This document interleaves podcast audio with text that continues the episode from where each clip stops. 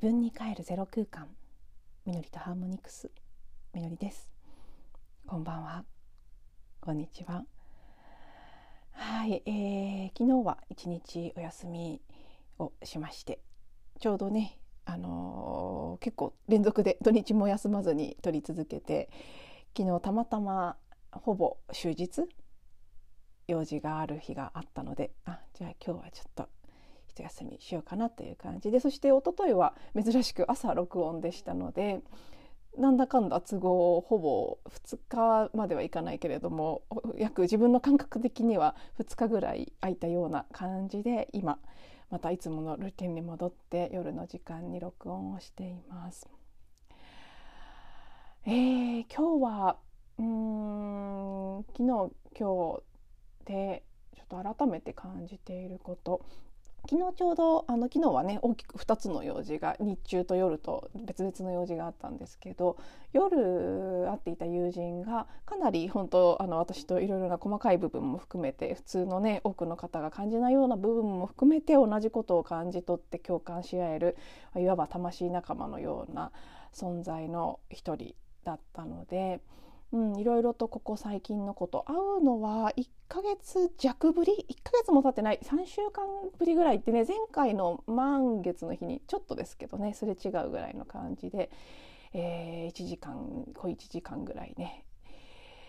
交流してその時も少しお互いシェアしたりはしたんですけどがっつり2人で食事をしたり話したりっていうのは久しぶりだったのでこの1ヶ月ぐらいのことをお互いにシェアしてそういう人と話をするとねやっぱり日頃もちろん自分が感じたり体験していることが決して個人のことではないんだろうなと思ってはいるんですけどでもね答え合わせみたいのができる瞬間がないとそうは思っていても感覚的には自分が一人で体験してるような気がしてしまいますよねやっぱり。で昨日はある意味その答え合わせの時間という感じになってお互いに「ああやっぱりそうだったよね」っていう感じの情報共有がたくさんできたんですね。そこで改めて日頃からそうだからもう本当全体の流れ集合意識で体験しているものっていうのがもう多分に含まれて今の個人の体験っていうのがあるなとは思っていたんですけど改めて個人のことじゃないっていう風に感じた部分をちょっと今日シェアさせていただきたいと思います。簡単に言うと春分以降ここまで特に4月ひどかったよねっていう話ですね。しんどいねって。もうこれいつ終わるのかな辛いねっていう話をしました。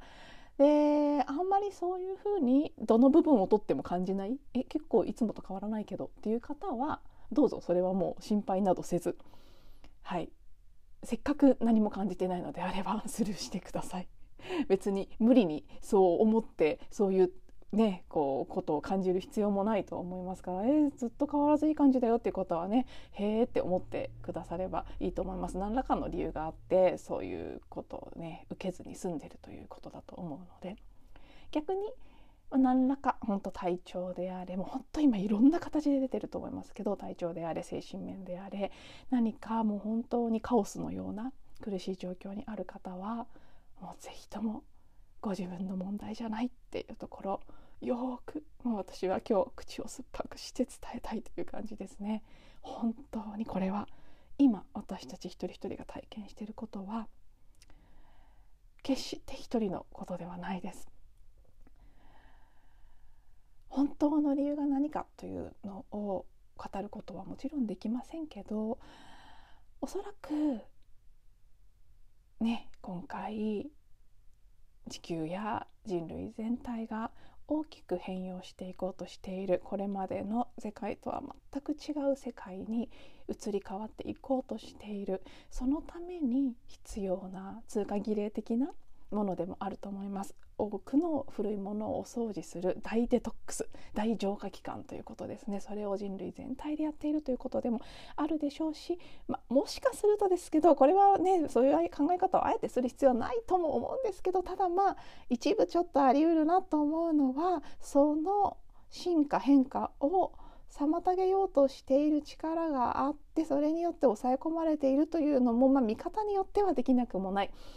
私はどっちかっていうと大きく見たらそういう勢力があったとしてもですよ。それも含めて全部宇宙の計画です。全て完璧だからそういう悪役みたいなものが実際あったとしてもそれを乗り越えていくっていうことも私たちが意図して決めてきたことだと思うので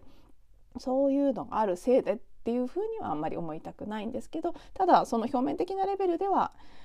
そう抑え込もうとしている力が働いていて特に変わっていこうとしている人にとってはしんどい体験が続いているという部分も少なからずあるかなというふうに感じています。で実際は私がどんな風に感じているかそしてね昨日その友達と答え合わせをした部分でもありますけどやっぱりねすごく重いですね。とにかく重いしえー、っといろんなもの出てきてますけど特にこの時期私が強く感じるのはうん執着。古いものへの執着。それから無価値観。自分なんて消えてしまった方がいいみたいな感覚とか、うん、罪悪感もそうですね。あとそこまではっきりとこう感情として認識できないとしてもひどい疲れ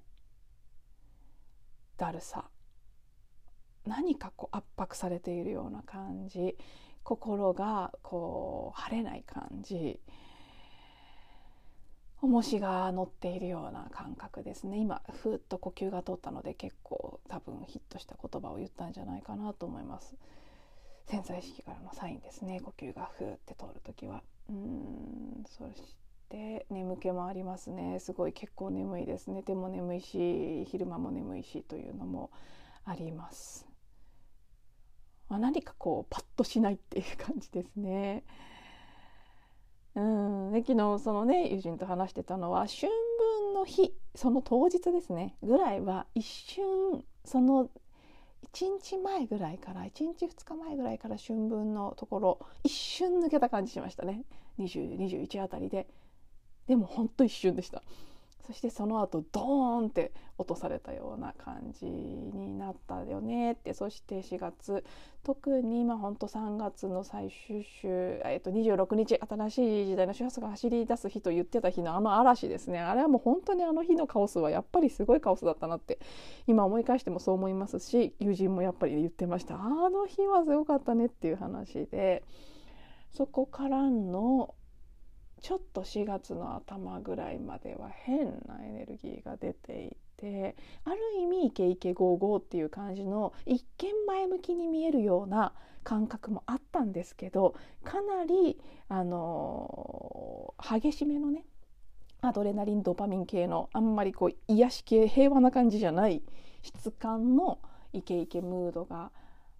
あってでも決してなんかそのワクワクとかそういう感じよりもねほんと突き上げられて焦りですね焦りに近いような感覚で動きがあってそのこうぐわっと勢いよく来るものに飲まれてちょっとこう軸からぶれたって感じですね私は個人的な体験としては。あまりにもその勢いよく動くエネルギーが来てしまったので足をすくわれて自分の中心そのねハリケーンが来た感じでそれに吹き飛ばされて自分の軸から完全に離れたと。で軸から離れたことの痛手がその後ドワッと私は先週末から今週の頭にかけて、えー、周りの近しい友人を見ていても今目下体験中の人もいますし多少の時間差はそれぞれあると思います。なのでまだ来てないけどこの先来る方もいるかもしれないし私みたいにはちょっと過ぎ去ったかなっていう方今進行中の方いろんな人がいると思いますけどあでも特に今週先週末から今週にかけては激しいですね。やっぱりそのね一つ前のエピソードでも話しましたけど魚座での海王星木星の5コンジャンクションこれがかなりこう浄化のエネルギーを激しく放ってますからそこに合わせて今週末の天秤座満月に向かって着々と進んでいるこの1週間天秤座満月の日もまだその海王星木星コンジャンクションの状態続いてますからうんすごい浄化の力が働いていることは間違いないんじゃないかなと思うんですね。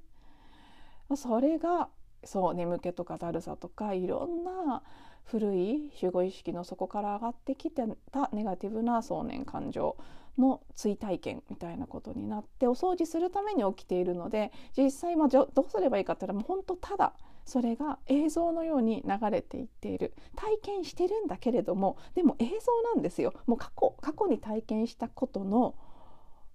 録画を見ているようなものなんですね今の状態っていうのは。でもリアルに感覚は出てくるので相当きついんですけどでだけどそこをうん本当なんだって握らない。あこんなことあったね。これを体験したね。そして今終わっていこうとして走馬灯のようにぐわって見せられて追体験させられてる。だけどもどれも今は本当じゃないし少なくともこの先はもういらないしあただ見ているんだっていう感覚でいる。